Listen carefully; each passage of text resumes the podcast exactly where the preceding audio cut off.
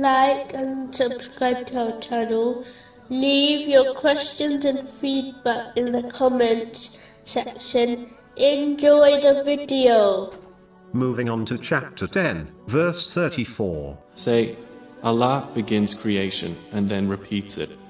So how are you deluded? As Allah, the Exalted, alone created, and owns all the things in existence, including worldly and religious blessings. A Muslim must therefore understand that these blessings will only be obtained by them through the sincere obedience of Allah, the Exalted, by fulfilling His commands, refraining from His prohibitions, and being patient with destiny, according to the traditions of the Holy Prophet Muhammad, peace and blessings be upon him, and not through his disobedience. Anything one obtains through his disobedience will only become a source of regret and punishment for them in both worlds. This is why two people may possess the same blessing, but for one, it is a great blessing, but for the other, it is a source of their grief.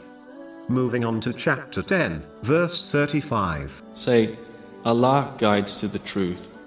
So is he who guides to the truth more worthy to be followed, or he who guides not unless he is guided?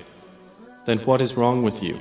How do you judge? The Holy Quran only guides one to the truth if they fulfill the three aspects of it. The lowest aspect is reciting the Holy Quran correctly. The next aspect is to understand the Holy Quran through a reliable source. The highest aspect is to sincerely act on the commands and prohibitions of the Holy Quran, according to the traditions of the Holy Prophet Muhammad, peace and blessings be upon him.